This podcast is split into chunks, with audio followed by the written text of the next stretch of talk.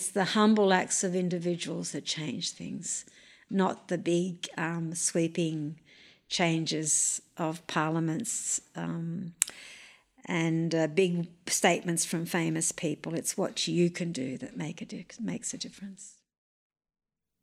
My name's Andrew Leigh, and welcome to The Good Life, a podcast about living a happy, healthy, and ethical life. Although I'm a politician and an economist, this isn't a podcast about politics or economics. It's about living a good life, which is an idea that goes back to the Greek philosopher Aristotle. What Aristotle meant by a good life was the life that one would like to live a life with pleasure, meaning, and richness of spirit. The life that most of us were trying to live until everything else got in the way. In this podcast, I'll seek out guests not because they're smart, but because they're wise. I'll speak with writers, athletes, and social justice campaigners, with people who've been lucky and those who've experienced hard times. I've found their stories fascinating, and I hope you do too. In over 20 episodes of the Good Life podcast, I haven't yet had a serving politician on the show. Uh, to be clear, I don't have a bias against them. Uh, some of my best friends are politicians. But this is a podcast about living a good life, not a policy cast. So today is a first. But my guest is pretty used to being number one. She was the first Indigenous graduate of Mitchell CAE, the first Indigenous person to serve in the New South Wales Parliament, and the first Indigenous woman in the Federal House of Representatives. Linda is a Wiradjuri woman who worked as a teacher at Lethbridge Public School before entering the public service, ending her public service career as Director General of the New South Wales Department of Aboriginal Affairs. If you did the reconciliation walk across the Sydney Harbour Bridge in 2000, you have Linda to thank. In 2003, Linda entered the New South Wales Parliament, where she rose to become Deputy Opposition Leader. Last year, she shifted to federal politics and is now the Shadow Minister for Human Services. The best thing about this is that I get to sit next to her in question time. From this vantage point, I can attest that she is often witty, sometimes acerbic, and always impeccably dressed. Linda, thanks for being on the podcast today. Thank you, Andrew. That's a beautiful introduction and very accurate, I have to say. so let's start at the very beginning. Uh, you grew up in a country town of, uh, of Whitton. Uh, and uh, the circumstances of your birth were, uh, were challenging. Your father wasn't around, and, and your mum left the hospital shortly after, after you were born. How were you brought up from there? I was raised by my great aunt and uncle. Uh, they were brother and sister. And what was amazing is that they were in their mid to late 60s when they uh, took me on as a very small baby. And when I reflect on that, Andrew, I think it was a ex- extraordinarily brave thing to do. Remembering that they're, they're people born in the late 1890s, believe it or not. They're in their 60s uh, when they take me on in 1957 as a baby. They're spinsters. Neither of them had ever married. They were brother and sister living together. Um, and I suspect that they um, experienced a lot of social um, prejudice because, as non Aboriginal people, uh, the aunt and uncle of my mother taking on a baby that was Aboriginal and born out of wedlock in a small country town in 1957 is pretty extraordinary. So you were raised by people who were born before Federation? I was. Uh, they were born in the, as I said, the late 1890s.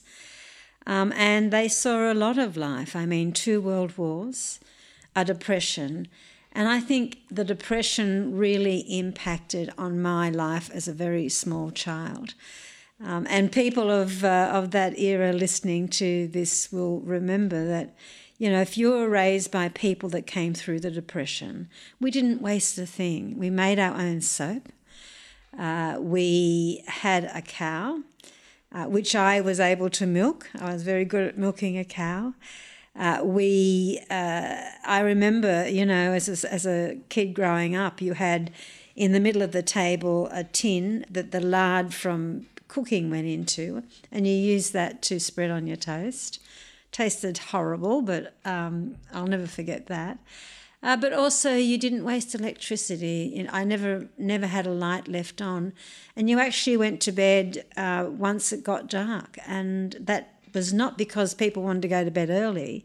It was just ingrained that you didn't, you didn't uh, waste electricity. It was quite incredible. But they raised me, Andrew, with the most extraordinary values of, uh, you know, values that are, are time immemorial, values of decency, values of honesty, values of loyalty, uh, values about how you want to be treated and how you treat other people. And also with some things that ha- have just stuck with me that you never um, put your back to anyone when you were speaking. And I often find that very difficult in yes. a room where it's uh, it's hard not to not to do that. Uh, you didn't speak when other people were speaking. I think I've overcome that. um, and but also you never swept after dark. You never looked at the moon. Um, and they were of Scottish descent, and those old wives' tales come from that part of their heritage. Do you still not look at the moon? I don't look at the moon very much. I did notice last night in Canberra as we were going home from the Parliament the most beautiful crescent moon. Mm. But when the moon's full, I don't look at it. I, I don't.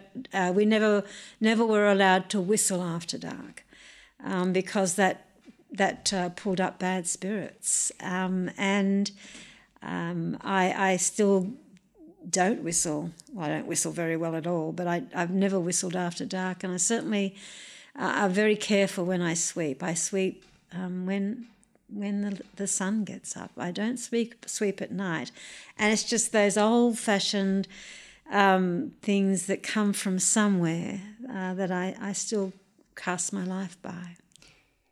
Had they been parents before? You said they were. They, no. they were both supposed. So they're for the first time. They're in their sixties. Yes. They're playing this role of parenting, but they're brother and sister. Yes. Uh, and they've got an Aboriginal baby that they're raising. Uh, Who was born out of wedlock. Now, in '57, uh, can you imagine what the local gossip was?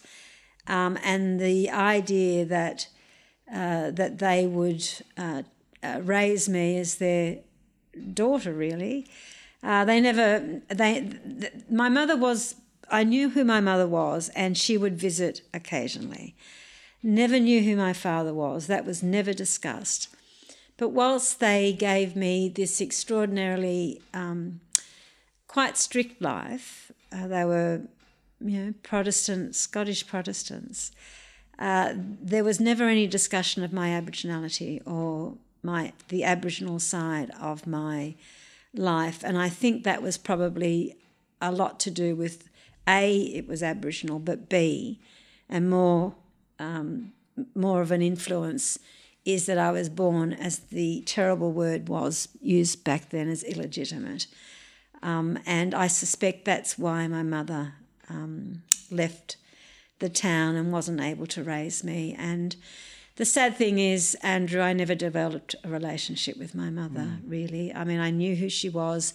I lived with her and my stepdad uh, for, for the final two years of, of high school, but we never became close.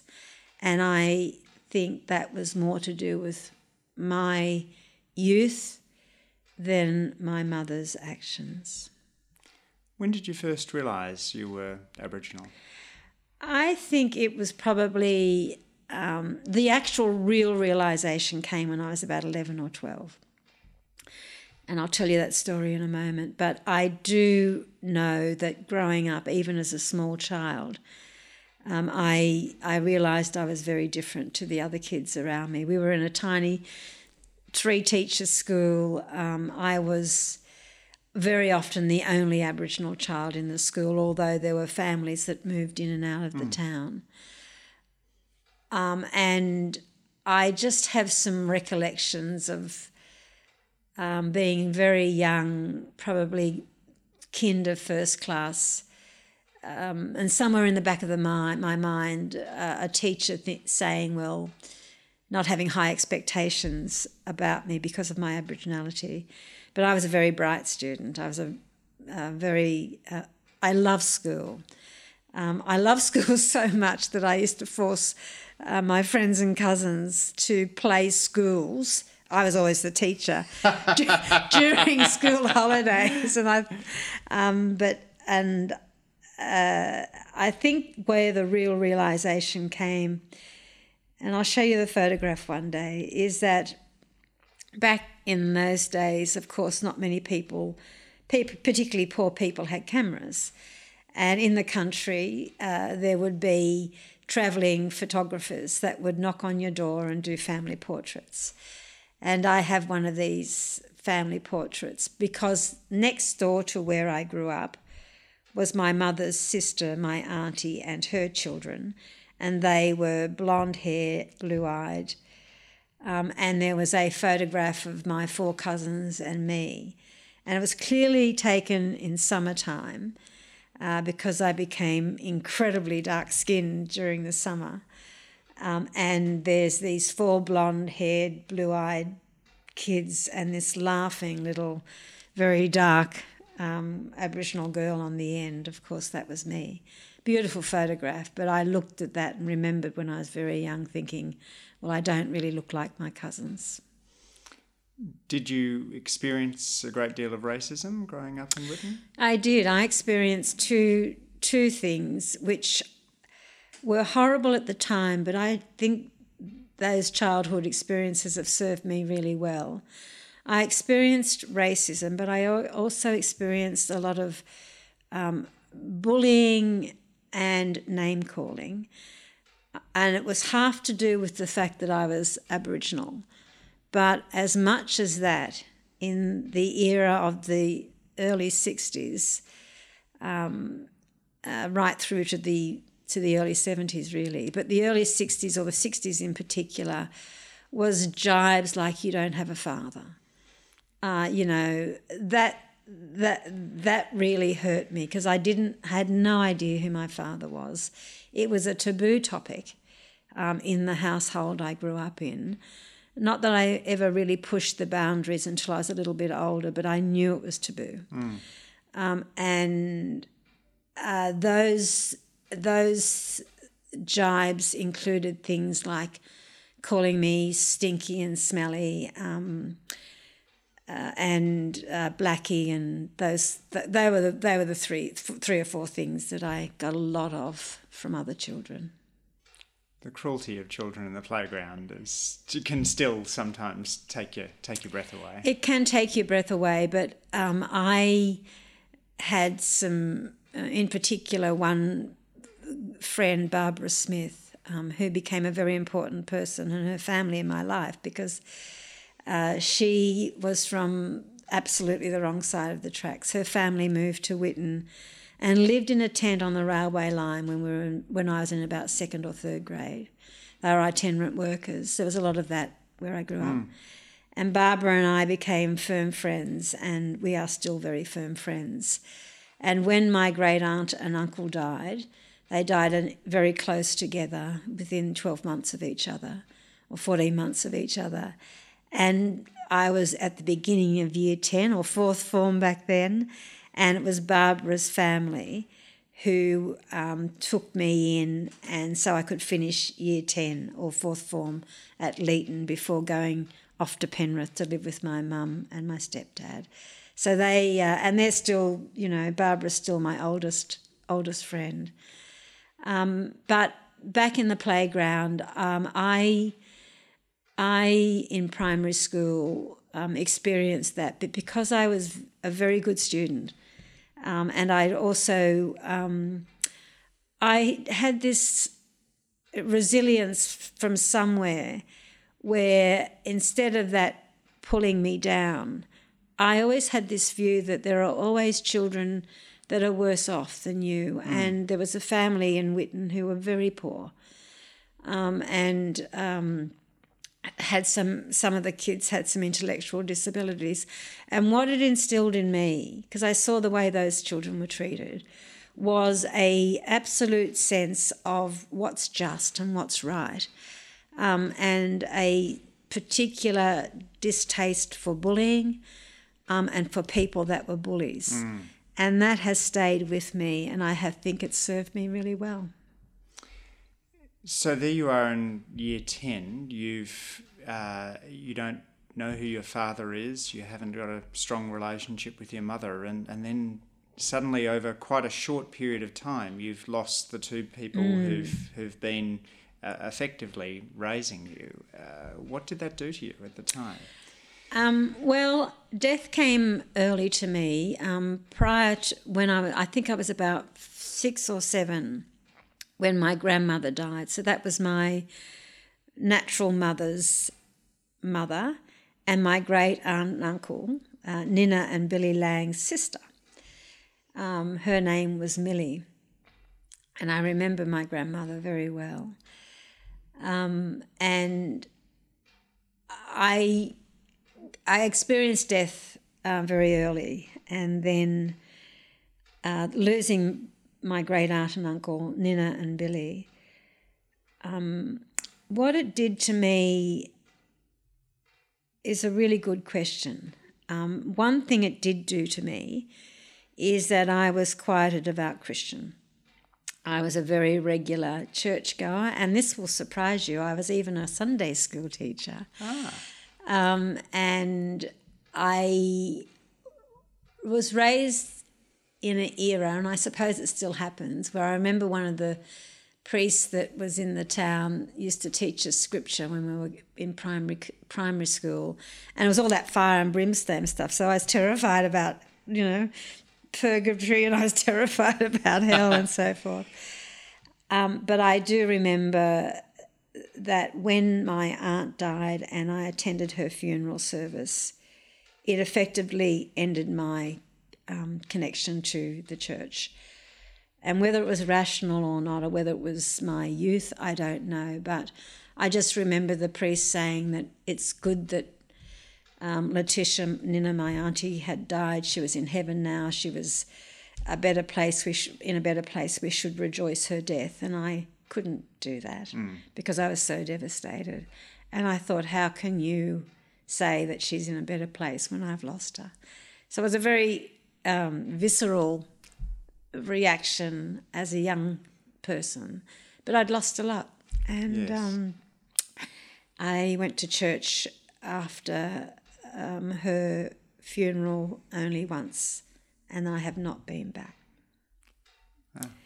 But the wonderful thing about being a member of parliament is that has um, that experience of me and the church as a very young person has been sorted out very much by me by being a member of parliament because I was the member uh, for Canterbury in the New South Wales Parliament for 13 years and had the extraordinary experience of going to many church services for many religions, many faiths, um, including the Baha'i, including, uh, you know, going to the mosque, going to the Uniting Church, and just having the most wonderful experiences and understanding that what has really formed me uh, are uh, very much the values that you would find in Christianity, but also the values that exist in all religions of decency and honesty and treating people well. So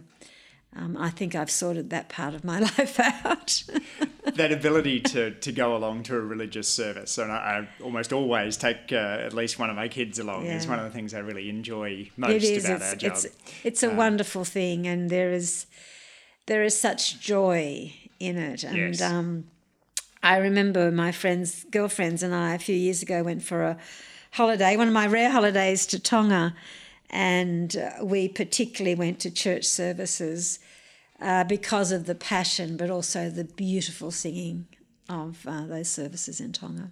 Uh, one of my favourite experiences of living in the United States is going to uh, a classic gospel service in the deep south, and just uh, just an amazing experience. After you'd lost your uh, the, uh, Billy and and and uh, Letitia, were, were there role models who helped to to shape shape your path from there? There were. Um, I'm not sure if I would use the term role models. I and that, has got nothing to do with you using it. It's got to do with the way that I perceive it. Um, there were, and I think back over my life, um, and I do a lot of reflecting, Andrew. I, I think that's a very important thing for us as humans to do, particularly for those of us that are in public life and have such responsibility.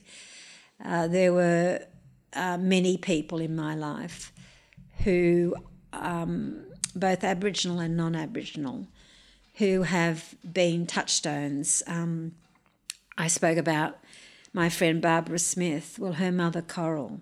Um, uh, I think about uh, the, the, the mother, Mary, uh, Mary Foley, who was um, uh, the mother of my boyfriend when I was in year 11 and 12. And she was a school principal, and I think that really she was the person that uh, gave me the thought that maybe I could be a school teacher. Mm. Uh, the school principal of Leeton High School played an enormous role in my life. His name was Jim Evans.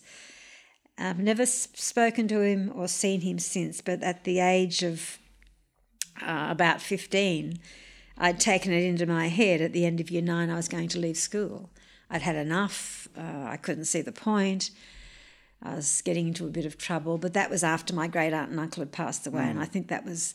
And I remember him um, calling me into his principal's office and just scaring the daylights out of me, being very cross at me, and making me promise that I wouldn't leave school.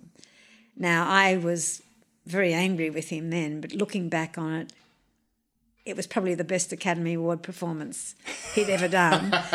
and it was about keeping me at school because he knew I had the potential to um, to succeed. Uh, so you know there, there are the people there are people like um, you know moving moving forward uh, people uh, my the school principal at my teaching appointment who uh, was a very wise man and I was full of I'm Aboriginal and therefore I want to teach out in Bourke or Brewarrina or somewhere. Um, and this was at Lethbridge Park Public, which was in the middle of Mount Druitt, and I submitted my resignation on day two of teaching. Gosh, all right, well, a transfer because I well I thought I should have been, you know, out where there was high Aboriginal populations, and what a naive, stupid thing for me to think. And he smiled and took my um, application for transfer. and uh, and then a few weeks later said, well, you know, I've still got that application. And by then I'd realised that there were 60 Aboriginal kids in the very large Mount Druitt school that mm. I taught in, and I had an awful lot to learn. So that that that sort of uh, wiseness and generosity. But moving forward, um, there have always been people in my life, people like you know, Judge Bob Bellear, who's um, no longer with us, but his wife and his family, Kay and her family, have been incredibly important and mm. have given me the great lesson that when you talk about Aboriginal affairs, just remember there's a lot of non Aboriginal people that are fellow travellers that are married to Aboriginal people who've, who've trod the journey with you. Yes. Um, you know, I, I, I look at uh, great role models in my in my um, political career, uh, and people that you and I work with that are just extraordinary. You know, um, I, I think of people like Anthony Albanese. I think Tanya Plibersek, both of them, just great, great leaders. But people like Jenny Macklin, who's been a constant in my life for a very long time I tell you who else had a big influence on me was the late Joan Kirner, mm. who I remember it was when I was first getting involved in the Labor Party. And uh, I remember we were at Sydney Convention Centre or somewhere, and Joan was sitting quietly and she just looked at me and she said, What are you going to do with yourself? And I didn't know her. I knew who she was. And she has just been the most, uh, you know, both in death and in life, she was just so encouraging and so supportive and would send me small gifts. Um, and of course, my late husband, Rick Farley, was an extraordinary um, influence in my life. And uh, he was hilarious in the sense that he'd come through, uh, you know, the National Farmers Federation mm. and saw the cynical side of politics. And of course, I was full of bright-eyed and bushy-tailed and uh, very uh, idealistic um, and, uh, you know, just in life and love. Um, um, you know, Rick has been a constant he still is. So they're just a few examples. Patrick Dodson um, and I go back many, many years. Uh, Patrick was the chairperson of the National Council for Aboriginal Reconciliation, and I was appointed by Robert Tickner to that council in 1997. Um, and Patrick I think people look at my relationship with Patrick and think, gosh, how can you boss him around like that? Well, that's because I go back a long way with him. But he was a, a great influence in my life, and his leadership got me to understand something incredibly important. Is up until then, I'd never seen myself as part of the franchise of Australia. I'd always seen myself as an outsider, mm. as an mm. Aboriginal person. And being a member of the Council for Reconciliation, I re- recognised that I had the problem. And of course, if I um, chose, and I did, to step up and take my place as an Australian. I, I want to come back to talk about Rick uh, in, in a moment, but uh, I'm interested to, first to in your your search for your biological father, uh, which was quite a journey. I it understand. was. Mm. It took about five years. So it began when I was studying teacher teaching, as you said in the introduction, at the old Mitchell College of Advanced Education. For those much younger listening to this, that's now Charles Sturt University. I went to the Bathurst campus. And I did a course um, on Aboriginal studies. It was probably one of the very early courses. And it really woke me up to a, a whole range of things about Aboriginal Australia that I, mm. I wasn't aware of. Um, and I'd always felt, even from a very early age, and I know this sounds uh, twee, but I felt like I was a jigsaw puzzle. I think in pictures. I felt like my life was a jigsaw puzzle and there was a very large and important piece missing. Mm. Is that I could never say where my country was because I wasn't sure that I was Wiradjuri. I grew up on Wiradjuri country, but I didn't know. Mm. Um, and the Aboriginal part of my life was missing. And I felt that very, very deeply. And I also think that any child that grows up um, not with their biological parents has a right and a desire an, an inherent need to know where they come from. Mm. Um, and I experienced all of those things.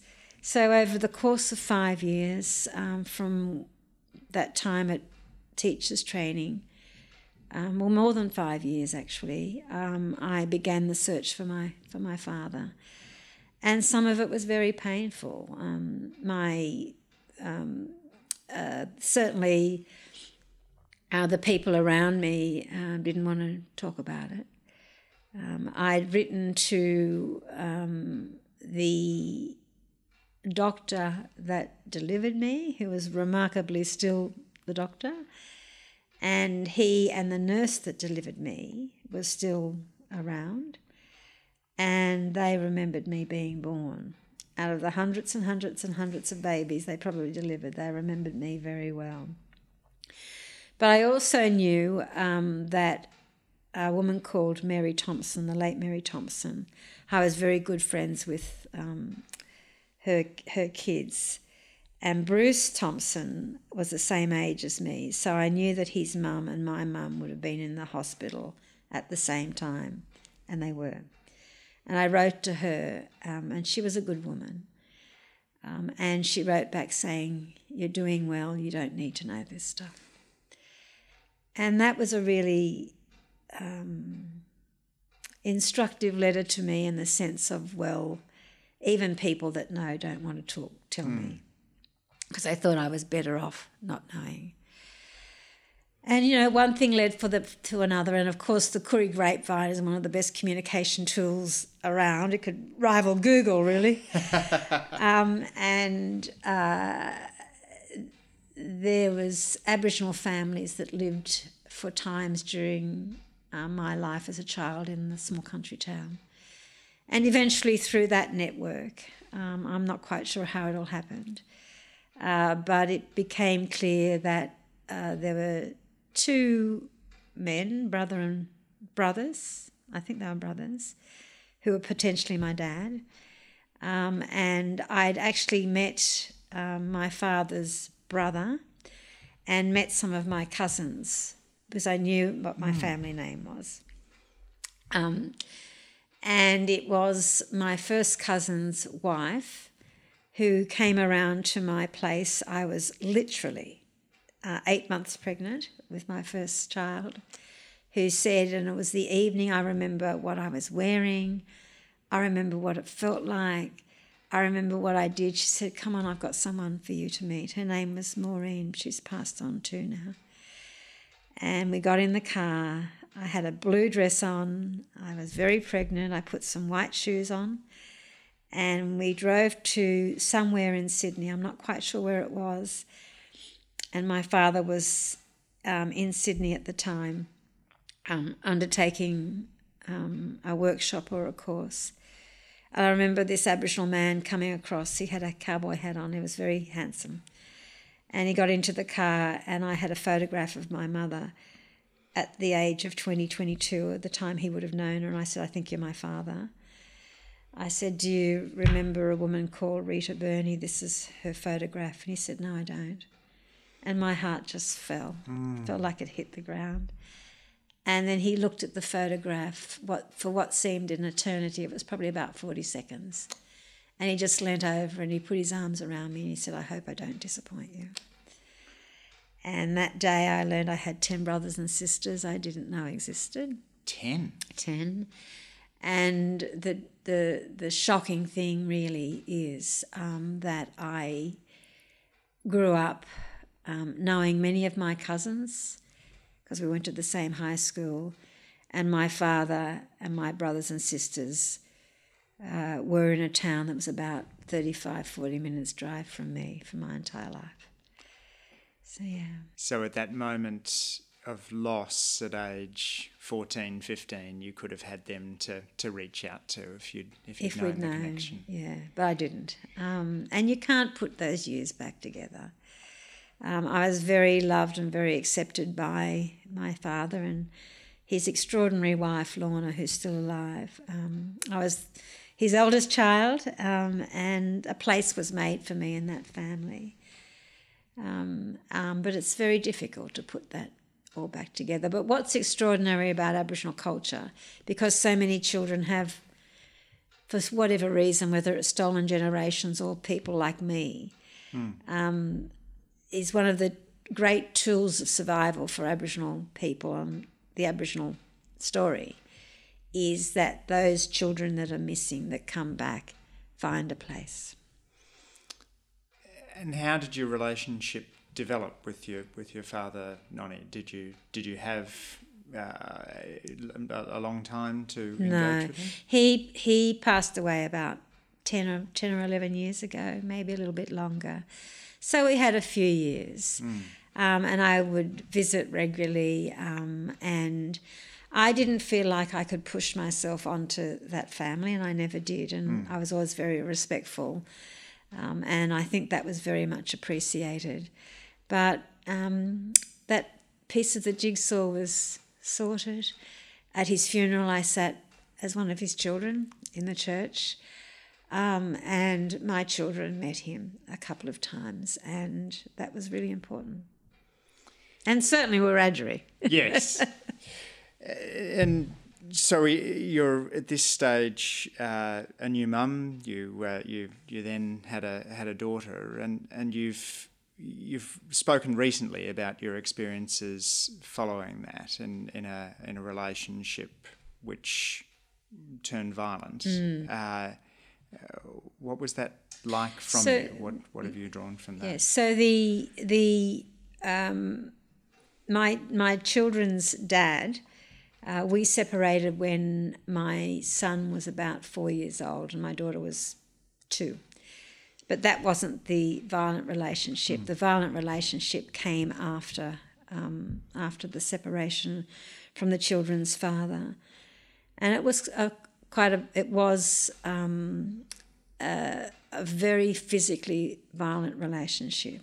I mean, domestic violence comes in many forms, as we know. It can be financial um, uh, subjugation, it can be isolation, it can be physical violence, it can be sexual, it can be psychological, and very often it can be all of those things. Uh, the relationship lasted for five years, which just sounds remarkable to people. And what it has done for me, I think, Andrew, is um, it's given me a very deep understanding of what domestic violence is. It's taken me a long time to talk about it publicly. And it's given me an enormous understanding of how complex those relationships can be. And I get very annoyed with people that go, well, why doesn't she just leave him? Um, you know, how hard can it be? Yes. Well, that is an incredibly naive and unhelpful way to view violent relationships.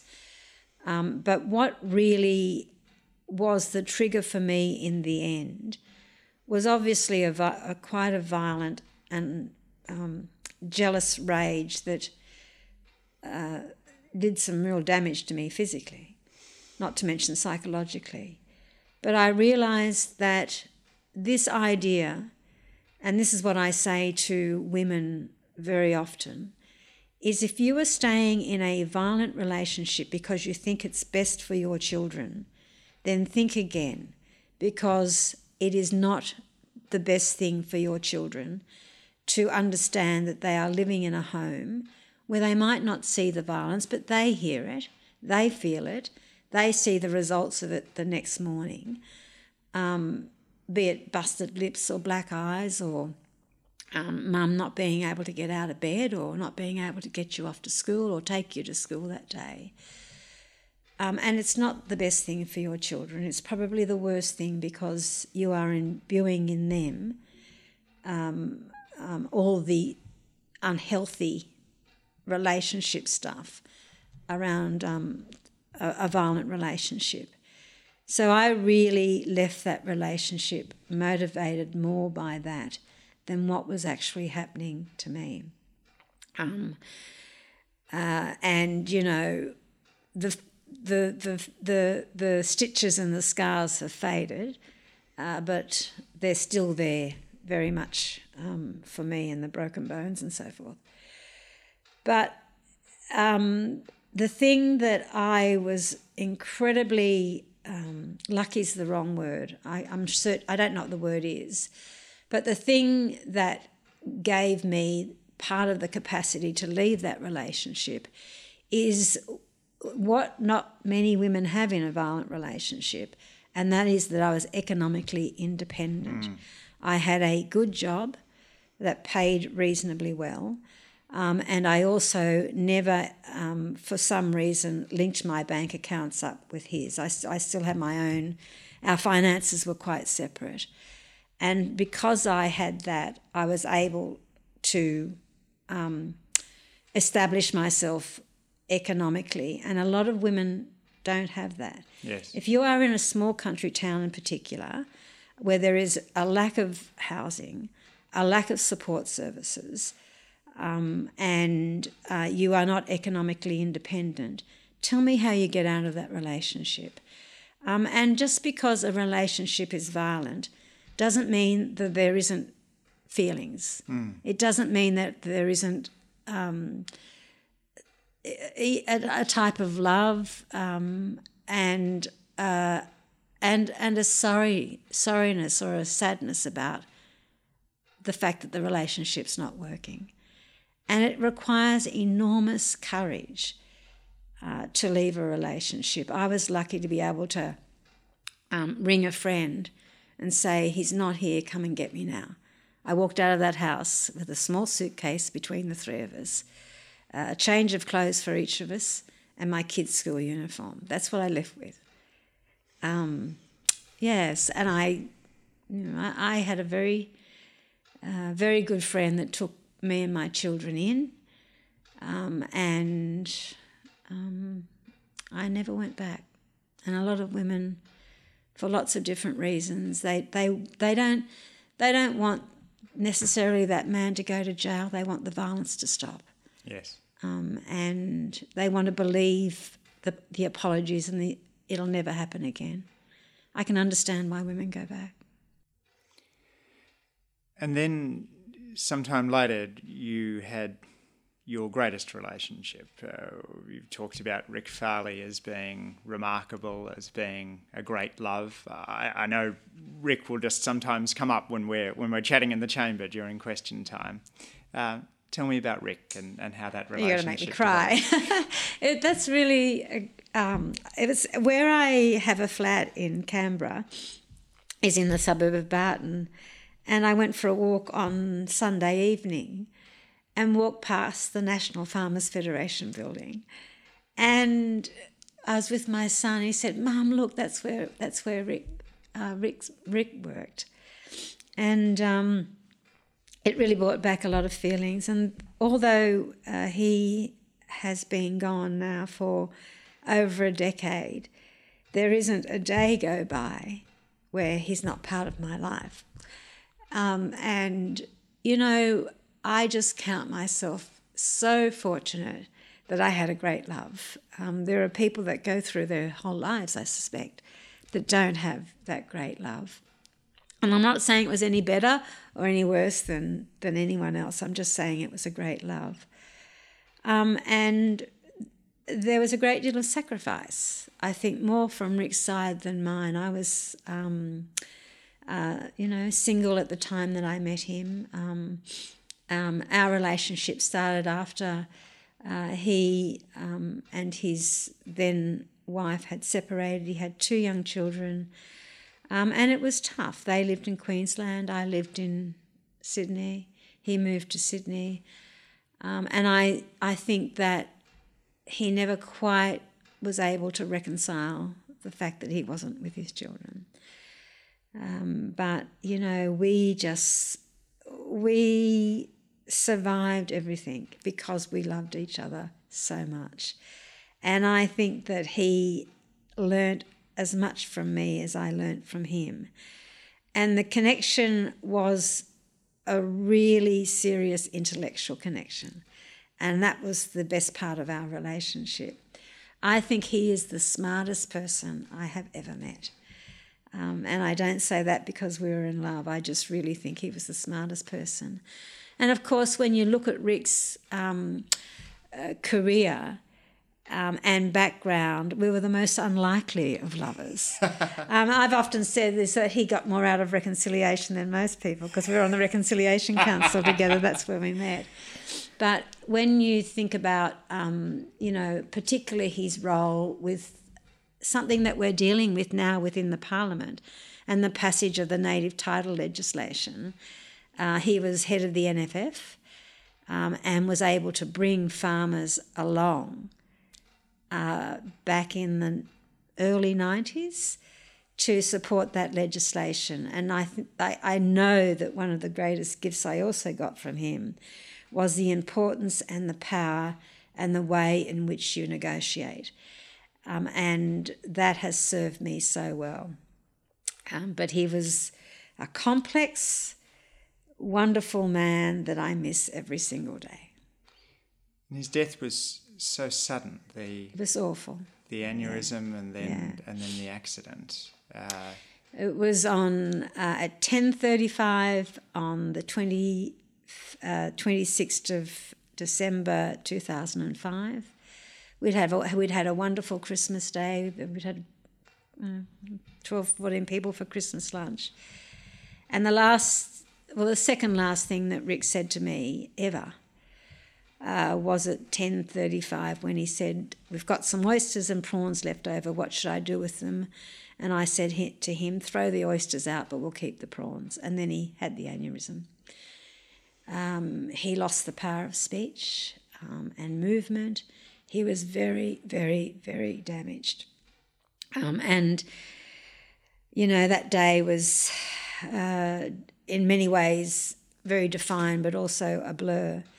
And of course, he died um, on Mother's Day, 2006, not from the aneurysm, but from a fall in the repatria- uh, re, uh, the repatriation, the Rehabilitation. rehabilitation hospital in um, Balmain. Ironically, the fall happened in a lane next to the hospital called Sorry Lane. Um, and I remember that day so clearly because um, I was at a function in Campsie. Um, I had a call from my friend saying, Get to the hospital. And she was, um, she'd been over at the Balmain Hospital um, coincidentally, and um, I'm not sure whether she'd travelled to the Royal Prince Alfred with Rick, but that's where they transported him to, um, and effectively um, his life was over because the fall was so catastrophic. It hit his head on the um, on the curb, and um, I walked into the emergency ward and at Royal Prince Alfred and saw him. He was being kept alive at that point. He was brain dead. Um, and I just fell into his surgeon's arms. And I remember his surgeon saying to me, This is so unfair, because he'd put up such a fight. Um, you know, he'd been months and months and months in in the um, um, ICU. Um, but in many ways, Andrew, you know, and I've not said this very often, that maybe in some ways it was a bit of a blessing because he was so incapacitated. Um, he couldn't write, he couldn't talk, he couldn't move without machines moving him, and that was not Rick Farley. Yes. Mm. You said before that he, the second last thing he said to you was the comment about the oysters and the, yeah, and the well, prawns. the last thing he said to me um, was about a week before the accident and he was so proud of himself. He had, he actually had managed to start um, writing again, but not writing in the way that we think writing, writing like a first grader, the alphabet. Um, but he managed to get out uh, that I love you. And um, that was the last thing he said to me. Now you're going to make me cry. Come on, no crying. you when I talk to you about your, your life, it, it feels a bit like reading Angela's Ashes. Um, your, your, your mum left the hospital when you were born. The people who brought you up died when you were 14 or 15. Your biological father passed away not long after you met him.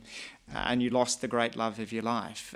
And yet, you're one of the most upbeat, positive people I know. How do you, how do you, um, uh, manage to maintain that approach to life without compartmentalizing the loss. Because the loss seems very much part of you. It's not something that you you wall off. Uh, how do you do it? Um, it's i think it's through very deliberate decisions. Um, and what i mean by that is for example after rick passed away um, I remember standing at my kitchen window. It probably was about five or maybe six or seven weeks after he died. And looking out into my garden, which is so much a part of me, and thinking to myself, I have to make a very deliberate decision that I can allow this loss to be wasted um, and I can be sad and angry and all of those things, which I had been, of course. Yes. Uh, or I can use the loss of this great love, understanding it's just not my loss. The loss of Rick Farley was a loss to many people on an individual level, but a loss to the country. Hmm. I mean, he's such a remarkable person. Um, and I can also use this loss and Rick would want this to make me a more compassionate, kind person. And it's a pretty easy decision to make. There's only one decision there. And of course, that was the one I've just described, and that's what I did. What advice would you give to your teenage self? oh, these are the hard questions. Uh, I would give the advice to my teenage self to just believe in who you are and be who you are because that is the most powerful thing you can do. And that's what I do. I don't try and be someone else, I be me. What's something you used to believe but no longer do?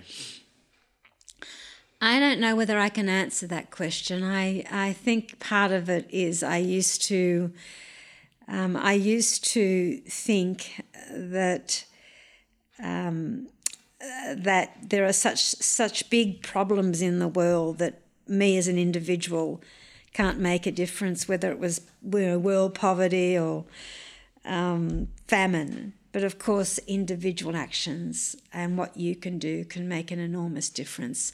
And it's the humble acts of individuals that change things, not the big um, sweeping changes of parliaments um, and uh, big statements from famous people. It's what you can do that make a di- makes a difference.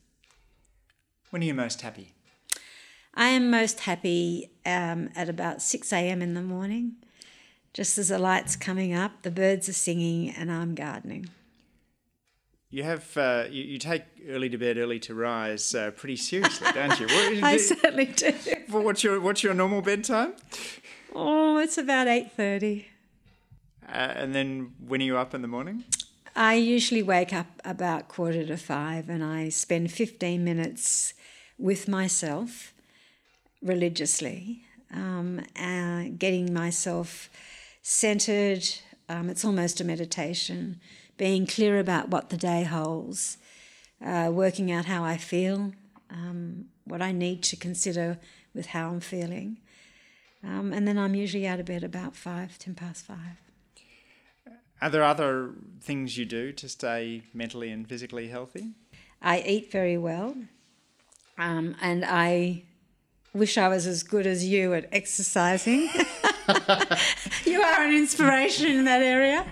Um, but I do try and get, if not a deliberate uh, piece of exercise, then certainly some incidental exercise in every day. Do you have any guilty pleasures? Oh, I do like a glass of gin and tonic of an evening. Maybe that's an essential. I don't know, but yes. Um, but no, I don't have lots of guilty pleasures. I, I have to say that I developed a very um, horrid allergy in my late thirties uh, which means I can no longer have chocolate or coffee, and I do miss coffee. Mm. I must admit. Oh yes, I'd find that one tough. Uh, and finally, which person or experience has most shaped your view of living an ethical life? Um, I probably would have to say my experiences as a young child, being raised um, by people who were from a very different generation. Um, and that is really when you look at look at the the Linda Burney underneath um, underneath that's where I come from. Linda Burney, thank you for taking the time to speak on the Good Life podcast today. Thank you very much. Thanks for joining me on the Good Life podcast this week. If you enjoyed this episode, would you mind taking a moment just to let your friends know? Maybe through Facebook, Twitter, or some other, some other way of spreading the word of the good life. Next week, I'll be back with another guest to discuss living a healthier, happier, and more ethical life.